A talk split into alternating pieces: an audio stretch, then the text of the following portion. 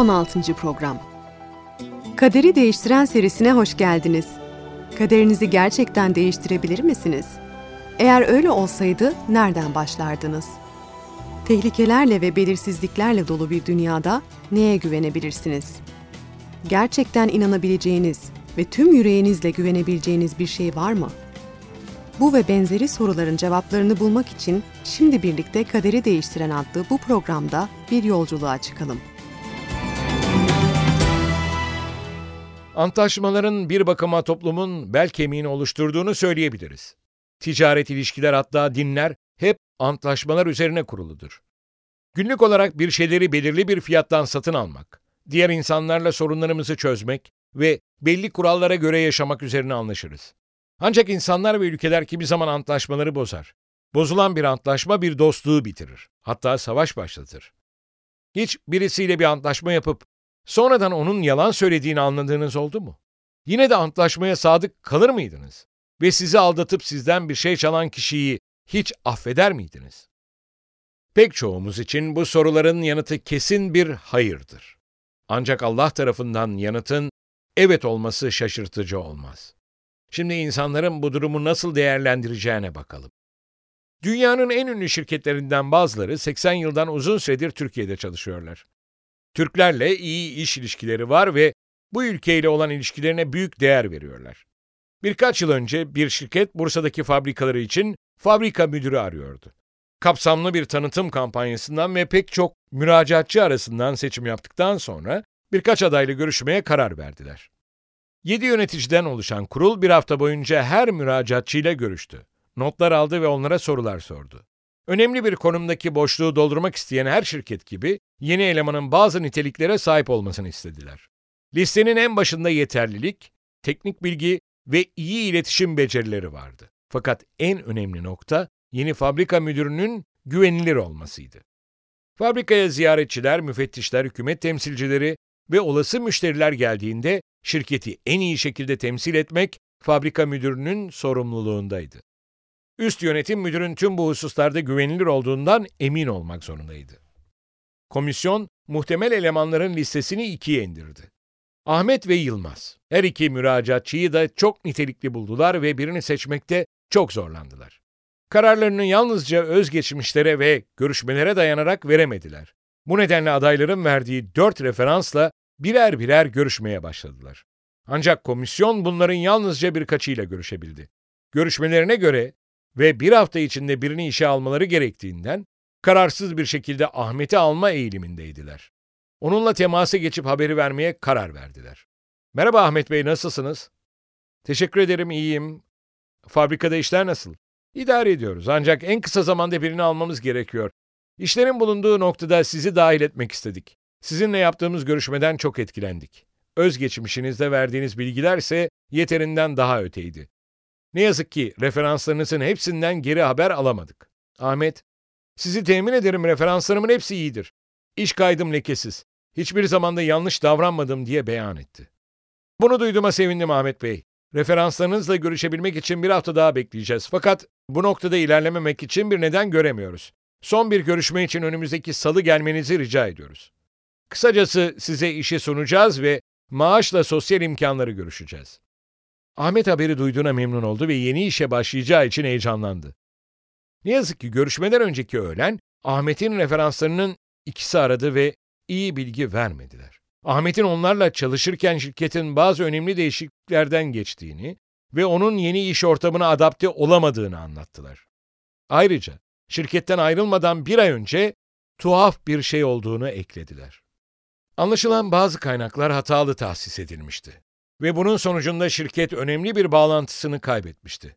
Kapsamlı bir araştırma sonucunda Ahmet'i suçlamaya yetecek deliller yetersiz kalmıştı. Ancak Ahmet'in olayda doğrudan ilgisi olmasa bile, durumun örtbas edilmesinde kilit rol oynadığına dair büyük ölçüde şüphe kalmıştı. Komisyon, kuşkulu bir geçmişi olan adamı işe alarak fabrikanın geleceğiyle ve itibarıyla kumar oynamayacaktı. Ayrıca Yılmaz'ın da yüksek seviyede performans gösterme becerisi olduğunu biliyorlardı. Peki bu durumu nasıl idare edeceklerdi? Ahmet'e onu işe alacaklarını söylemişlerdi bile. İşe almazlarsa sözlü bir anlaşmayı çiğnemiş gibi olacaklardı. Komisyon Ahmet'e olanları açıklamak için bir şans vermeye karar verdi. Ahmet geldiğinde onu en yeni gelişmelerden haberdar ettiler ve ona birkaç soru daha sormak istediklerini söylediler. Görüşme sırasında Ahmet savunmaya geçti ve eski şirketini yerden yere vurmaya başladı. Anlaşılan her şey için bir mazereti vardı ve onun gözünde tüm suç şirketindi. Komisyon, Ahmet'in aradıkları adam olmadığını açıkça anladı. Ona geldiği için teşekkür ettiler ve başka birini işe alacaklarını söylediler. Fakat iş benim, maaşı ve sosyal imkanları görüşeceğimi söylemiştiniz. Siz beni işe almayı kabul ettiniz, ben de sizinle çalışmayı, anlaşmamızı bozuyor musunuz diye ünledi. Ahmet Bey, bozulan tek anlaşma bu bilgiyi bizden sakladığınız zaman oldu. O zaman bize sözünüzü vermiştiniz ve şirketimizin bütünlüğünü korumayı kabul etmiştiniz. Şu anda kendinizi idare etme tarzınız bize güvence vermiyor. Aynı şeyin tekrar yaşanmayacağını nereden bilelim? Şirketimizin bir itibarı var ve bütünlüğümüz en büyük, kıymetli varlığımız. İyi günler. Bu öyküden şirketin Ahmet'i işe almak zorunda olmadığı açıkça anlaşılıyor. Aldatıcı davranışlarda bulunmuştu ve kendisine güvenilemezdi. Başka birisiyle çalışmayı seçmeleri anlaşılabilir bir durum. Bu noktada yönetim ekibi için yeni fabrika müdürünün Yılmaz olacağı netlik kazanmıştı. Önceki öykülerimizde gördüğümüz gibi İbrahim bir Allah adamıydı. İnançlarından ve ne pahasına olursa olsun Allah'ı izleme isteğinden dolayı seçilmişti. Allah İbrahim'le bir anlaşma yani bir sözleşme yapmış ve onun soyundan gelenlerin de belirli ilkelere göre yaşamaları halinde bu sözleşmenin onlara da geçeceğine söz vermişti. Tıpkı şirket için olduğu gibi. Allah için de kendi temsilcisinin doğru ve güvenilir olması önemliydi. Ayrıca koşulların yerine getirilmemesi halinde antlaşmayı her zaman feshetme hakkına sahipti. İbrahim ve İshak Allah tarafından denenip denemeyi geçtikten sonra İshak evlilik çağına geldi. Aynı fikirlere ve dinsel görüşlere sahip biriyle evlenmesi son derece önemliydi. Allah'la devam eden antlaşmadaki rolünü yerine getirecek bir kadınla.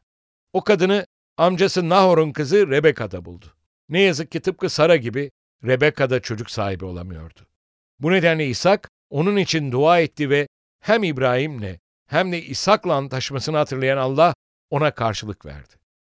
Rebeka'nın hamileliği ilerledikçe kendini büyük sıkıntıda buldu. Bebek çok fazla hareketli gibiydi. Bu yüzden o da dua ile Rabbe gitti. Günümüzde bir sorun olduğunda doktora koşarız. Ancak belki de bazen daha sabırlı olmalı ve İshak ve Rebeka'nın yaptığı gibi bizi yaratandan yardım istemeliyiz. Öyküye yaratılış 25. bölüm 23'ten 26'ya kadar olan ayetlerle devam edelim. Rab onu şöyle yanıtladı. Rahminde iki ulus var. Senden iki ayrı halk doğacak. Biri öbüründen güçlü olacak. Büyüğü küçüğüne hizmet edecek. Doğum vakti gelince Rebeka'nın ikiz oğulları oldu. İlk doğan oğlu kıpkırmızı ve tüylüydü. Kırmızı bir cübbeyi andırıyordu. Adını Esav koydular. Sonra kardeşi doğdu. Eliyle Esav'ın topuğunu tutuyordu. Bu yüzden İshak ona Yakup adını verdi. Rebeka doğum yaptığında İshak 60 yaşındaydı. Rebeka muhtemelen almış olduğu haberi beklemiyordu. Hastalık çekmiyordu, ölecek de değildi. Hatta aslında iki çocuk doğurmakla bereketlenmişti. Fakat iyi haberle birlikte rahatsız edici bir şey de geldi. Her nedense iki çocuktan küçük olanı daha önemli olacaktı. Metinden anlaşıldığına göre çocuklar tek yumurta ikizi değildi. Yani benzeşmiyorlardı. Birazdan okuyacağımız gibi karakterleri de benzeşmiyordu. Nasıl adamlar olduklarını 27. ve 28. ayetlerde okuyalım. Çocuklar büyüdü.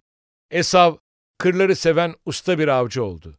Yakup ise hep çadırda oturan sakin bir adamdı. İshak Esav'ı daha çok severdi. Çünkü onun getirdiği av etlerini yerdi. Rebeka ise Yakup'u severdi. Zaman geçtikçe büyük çocuk Esav, kırları seven bir adam, güçlü bir avcı oldu. Küçük olan Yakup ise eve yakın durarak sürüleri gütmeyi tercih etti. Ayrıca Yakup'un ruhsal konulara daha çok ilgi duyduğu da anlaşılmıştı. Çiftlik hayvanlarını koruyarak ve besleyerek çok zaman geçiriyordu. Günün sakin saatlerini muhtemelen babası İshak'ın ona öğrettiği dersleri ve dedesi İbrahim'in öykülerini düşünerek geçiriyordu. Ayrıca ailesinin Allah'la olan antlaşmasının önemini biliyordu. Öte yandan Esav ise avcılığın macerası ve heyecanıyla büyülenmişti. Kendi becerileri ve yeteneklerine dayanmaya alışmıştı. Fiziksel açıdan Esav'ın avantajlı olduğu açıkça anlaşılıyor. Ancak Esav'ın sabırsızlığı sonunda onu alt edecekti. Neler olduğunu 29'dan 34'e kadar olan ayetlerde görelim. Bir gün Yakup çorba pişirirken Esav avdan geldi. Aç ve bitkindi. Yakup'a lütfen şu kızıl çorbadan biraz ver de içeyim. Aç ve bitkinim dedi. Bu nedenle ona Edom adı da verildi. Yakup önce sen ilk oğulluk hakkını bana ver diye karşılık verdi. Esav, baksana açlıktan ölmek üzereyim dedi. İlk oğulluk hakkının bana ne yararı var? Yakup, önce ant iç dedi. Esav, ant içerek ilk oğulluk hakkını Yakup'a sattı. Yakup, Esav'a ekmekle mercimek çorbası verdi. Esav yiyip içtikten sonra kalkıp gitti. Böylece Esav, ilk oğulluk hakkını küçümsemiş oldu. Yakup küçük kardeşlerin her zaman yaptığı gibi bir anlık fırsat yakaladı ve bu fırsatı arzuladığı şeyi elde etmek için kullandı. Esav'dan ilk oğulluk hakkını çorba karşılığında satmasını istedi. Midesindeki gurultuya yenik düşen ve ilk oğulluk hakkının önemini göz ardı eden Esav, alışverişe razı oldu. Fakat ilk oğulluk hakkı sıradan bir şey değildi. O günlerde ilk oğulluk hakkının hem ruhsal hem de dünyevi bir önemi olduğunu unutmayalım. Allah İbrahim'le ve onun soyuyla bir antlaşma yapmıştı. Bu antlaşma İshak'la yenilenmişti ve çocuklarından birine geçecekti. Sıradaki kişinin Esav olması mantıklıydı. Ancak onun ruhsal konulara ilgisizliği ve antlaşmaya karşı kaygısızlığı acele bir karar vermesine neden oldu. Belki de Esav aptallığını fark edebilir. Davranışlarını değiştirebilir ve büyük kardeş ve veliaht olarak görevini yerine getirebilirdi. Ancak antlaşmanın başka bir gereğini daha çiğneyerek kararını kesinleştirdi. İki Hititli kadınla evlendi. Kutsal kitap bu evliliklerin Esav'ın ne türden kültürel ve ruhsal sorunlarla karşılaşacağını bildikleri için İshak'la Rebeka'ya büyük sıkıntı verdiğini bildiriyor. Bu iki eylem Esav'ın babası İshak'ın ve dedesi İbrahim'in sürdüğü tarzda bir hayatla ilgilenmediğini ortaya koymuştu. Tıpkı Ahmet gibi Esav antlaşmadaki hakkından onu sürekli olarak göz ardı ederek ve Allah'ın standartlarına uygun olmayan davranışlarda bulunarak feragat etmişti. Tıpkı şirketin işi nitelikleri uygun olan Yılmaz'a verdiği gibi Allah'ın da antlaşmayı Yakup'a devretmekten başka bir yolu kalmamıştı. Ancak öykü burada bitmiyor. İshak yaşlanmıştı ve gözleri görmüyordu. Ölmeden önce iki çocuğunu kutsamak istedi. Yakup annesinin teşvikiyle Esav'ın kılığına girdi ve babasına yaklaştı. İki genci birbirinden ayıramayan ve Yakup'un Esav olduğunu sanan İshak, ellerini onun üzerine koyarak onu kutsadı. Esav bunu öğrendiğinde öfkeden deliye döndü ve kardeşi Yakup'u öldürmek istedi. Rebeka bunu bildiğinden ona kaçıp dayısı Lavan'ın yanına gitmesini ve kendine bir eş bulmasını söyledi. Şimdi Yakup hem ilk oğulluk hakkını hem de babasının kutsamasını almıştı. Ancak ailesini ikiye bölme pahasına. Yakup tüm bu olaylardan sonra yolculuğuna çıkar. Ancak vicdan azabı pişmanlık ve utançla doluydu. Allah'ın aldatıcılığı ve ihaneti hoş karşılamadığını biliyordu. Ne var ki Allah'ın ona hak olarak verebileceklerini bu iki şeyi uygulayarak almıştı. Yakup muhtemelen umutsuzluğa kapılmıştı ve Allah'ın onu da reddedeceğinden korkuyordu. Kendi kendine sormuş olmalı. Neden Allah antlaşmayı bir yalancı ve hırsızla yenilemek istesin ki? Yaratılış 28. bölüm ondan 15'e kadar olan ayetlere geçelim. Yakup Beerşeva'dan ayrılarak Harran'a doğru yola çıktı. Bir yere varıp orada geceledi çünkü güneş batmıştı. Oradaki taşlardan birini alıp başının altına koyarak yattı. Düşte yeryüzüne bir merdiven dikildiğini, başının göklere eriştiğini gördü. Tanrı'nın melekleri merdivenden çıkıp iniyorlardı. Rab yanı başında durup, atan İbrahim'in, İshak'ın tanrısı Rab benim dedi. Üzerinde yattığın toprakları sana ve soyuna vereceğim. Yeryüzünün tozu kadar sayısız bir soya sahip olacaksın. Doğuya, batıya, kuzeye, güneye doğru yayılacaksınız. Yeryüzündeki bütün halklar sen ve soyun aracılığıyla kutsanacak. Seninle birlikteyim. Gideceğin her yerde seni koruyacak ve bu topraklara geri getireceğim. Verdiğim sözü yerine getirinceye kadar senden ayrılmayacağım. Allah'ın bizim gibi düşünmemesi ve davranmaması çok iyi. Öyle olsaydı Yakup muhtemelen cezalandırılır veya öldürülürdü. Yakup'un hilesini açıklayamayız. Allah'ın düşündüğünü de enine boyuna düşünüp taşınamayız. Yalnızca Allah'ın geleceğin hem Yakub'a hem de Esav'a neler getireceğini bildiğini varsayabiliriz. Ayrıca onun Yakup'un imanının güçlü olduğunu ve yaptığından dolayı pişmanlık duyduğunu da bildiğini. Yakup o anda olması gerektiği gibi bir adam değildi ancak zamanla ve Allah'ın yardımıyla bir gün olabilirdi. Allah Yakup'a rüyasında konuşarak onu antlaşmanın devam ettiğini ve hiçbir zaman yalnız başına kalmayacağına dair temin etti. Yattığı toprak kendisinin olacaktı ve soyuna verilecekti. Peki bu rüya neydi? Ne anlama geliyordu? Antlaşmaya ilişkin olmalıydı. Ya bu gökle yer arasında yükselen merdiven? Neyin nesiydi? Ne isim geliyordu? Allah'ın sürekli olarak sözünü ettiği bereketlerin bir simgesi olabilir miydi? Yakup'un geleceği nasıl olacaktı? Bir eş bulabilecek miydi? Eğer abiyle bir daha karşılaşırsa ne olacaktı? Bu gizemli soruların yanıtlarının diğer pek çok benzeri gibi kutsal kitaptaki yolculuğumuz sırasında açığa çıkacağından emin olabiliriz. Şimdi Yaratılış 28. bölüm 16'dan 22'ye kadar olan ayetlerle öyküye geri dönelim. Yakup uyanınca Rab burada ama ben farkına varamadım diye düşündü. Korktu ve ne korkunç bir yer dedi. Bu Tanrı'nın evinden başka bir yer olamaz. Burası göklerin kapısı. Ertesi sabah erkenden kalkıp başının altına koyduğu taşı anıt olarak dikti. Üzerine zeytinyağı döktü. Oraya Beytel adını verdi. Kentin önceki adı Luz'du. Sonra bir adak adayarak şöyle dedi. Tanrı benimle olur. Gittiğim yolda beni korur. Bana yiyecek, giyecek sağlarsa, babamın evine esenlik içinde dönersem, Rab benim Tanrım olacak. Anıt olarak diktiğim bu taş, Tanrı'nın evi olacak. Bana vereceğin her şeyin ondalığını sana vereceğim. Allah Yakup'a bir vaatte bulundu ve Yakup bir antla karşılık verdi. Antlaşma tesis edilmiş ve bir sözleşme yapılmıştı. Allah Yakup'a kılavuzluk etmeyi, Yakup da onu izlemeyi kabul etti. Yakup ayrıca aldığı tüm bereketlerin onda birini Rabbe geri vermeyi kabul etti. Tıpkı dedesi İbrahim'in Melkisedek'e ondalık verdiği gibi. Belki de bizim kendi hayatımızda en azından prensipte Yakup'un öyküsünden çok farklı değildir. Anne babamıza hayal kırıklığına uğrattığımız, onların beklentilerini yerine getiremediğimiz, hatta onlara yüz karası olduğumuz zamanlar olmuştur. Fakat onlar her zaman bizim yanımızdalar. Her zaman yiyeceğimiz ve giysilerimizin olmasına ve eğitim almamıza dikkat ederler. Kendilerinin asla sahip olamadıkları şeyi bize sağlayabilmek için çok çalışırlar. Kısacası sözlerini tutarlar. Ve biz onların sevgisini hak etsek de, edemesek de bizi sevmeye devam ederler. Allah da aynı şekilde davranır. Her zaman yanımızdadır ve hatalarımızdan dolayı pişmanlık gösterdiğimizde bizi bağışlamaya hazırdır. Ve o bir söz verdiğinde bunu mutlaka tutar. Tehlikeli bir dünyada Allah tam ihtiyaç duyduğumuz türden bir dosttur. Sizce de öyle değil mi? Ne Yakup ne de Esav yalnızca davranışlarına dayanarak antlaşmayı hak etmemişlerdi. Ve Allah'ın bunu geçersiz kılma hakkı vardı. Ancak Allah merhameti ve lütfuyla antlaşmayı devam ettirdi. Eğer o Yakup gibi bir günahkarı bağışladıysa ve antlaşmayı devam ettirdiyse, Allah'ın bize de aynı lütfu göstereceğini bilebiliriz. Yalnızca istekli bir kalbe ihtiyacımız var.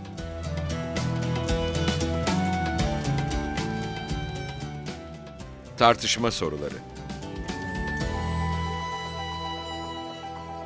1. Yakup'la Esav hakkındaki kararı dünya çapında bir şirket verecek olsaydı, sizce ne yaparlardı? 2. Sizce neden Yakup antlaşmayı Esav'dan daha fazla hak etmişti? 3. Kendinizi daha çok Esav gibi mi, Yakup gibi mi görüyorsunuz? 4. Yapmış olduğunuz veya halen yaptığınız işlerden Allah'ın affedemeyeceğini düşündüğünüz bir şey var mı? 5. Sizce çocuklar doğmadan önce Rab bir oğlanın diğer oğlanı yöneteceğini söylediğinde oğlanların kaderini zaten yazdığını mı yoksa geleceklerini bildiğini mi düşünüyorsunuz? Her ikisi aynı şey mi? 6. Kader açısından Esav'a ne olduğu kadere mi yoksa Esav'ın seçimlerine mi bağlıydı?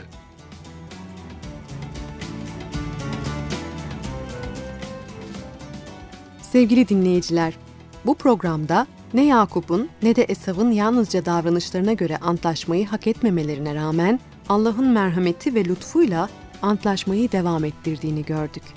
Eğer o, Yakup gibi bir günahkarı bağışladıysa ve antlaşmayı devam ettirdiyse, Allah'ın bize de aynı şekilde lütfedebileceğini öğrendik. Yalnızca istekli bir yüreğe ihtiyacımız var. Bir sonraki programa da katılacağınızı umuyoruz. Bu programda hatalarımızın ve günahlarımızın sorumluluğunu kabul edersek ve Allah'tan bizi bağışlamasını istersek, O'nun bizi bağışlayacağını ve bize ikinci bir şans vereceğini öğreneceğiz. Kaderi değiştiren deneyimine internet üzerinden katılmak isterseniz www.kaderideistiren.com adresini ziyaret ederek bizlere ulaşabilirsiniz. Tekrar buluşuncaya dek Rabbin kutsal yazılardaki bu vaadiyle huzurlarınızdan ayrılıyoruz. Çünkü sizin için düşündüğüm tasarıları biliyorum, diyor Rab. Kötü tasarılar değil, size umutlu bir gelecek sağlayan esenlik tasarıları bunlar. O zaman beni çağıracak, gelip bana yakaracaksınız. Ben de sizi işiteceğim. Yeremya 29. bölüm 11. ve 12. ayetler.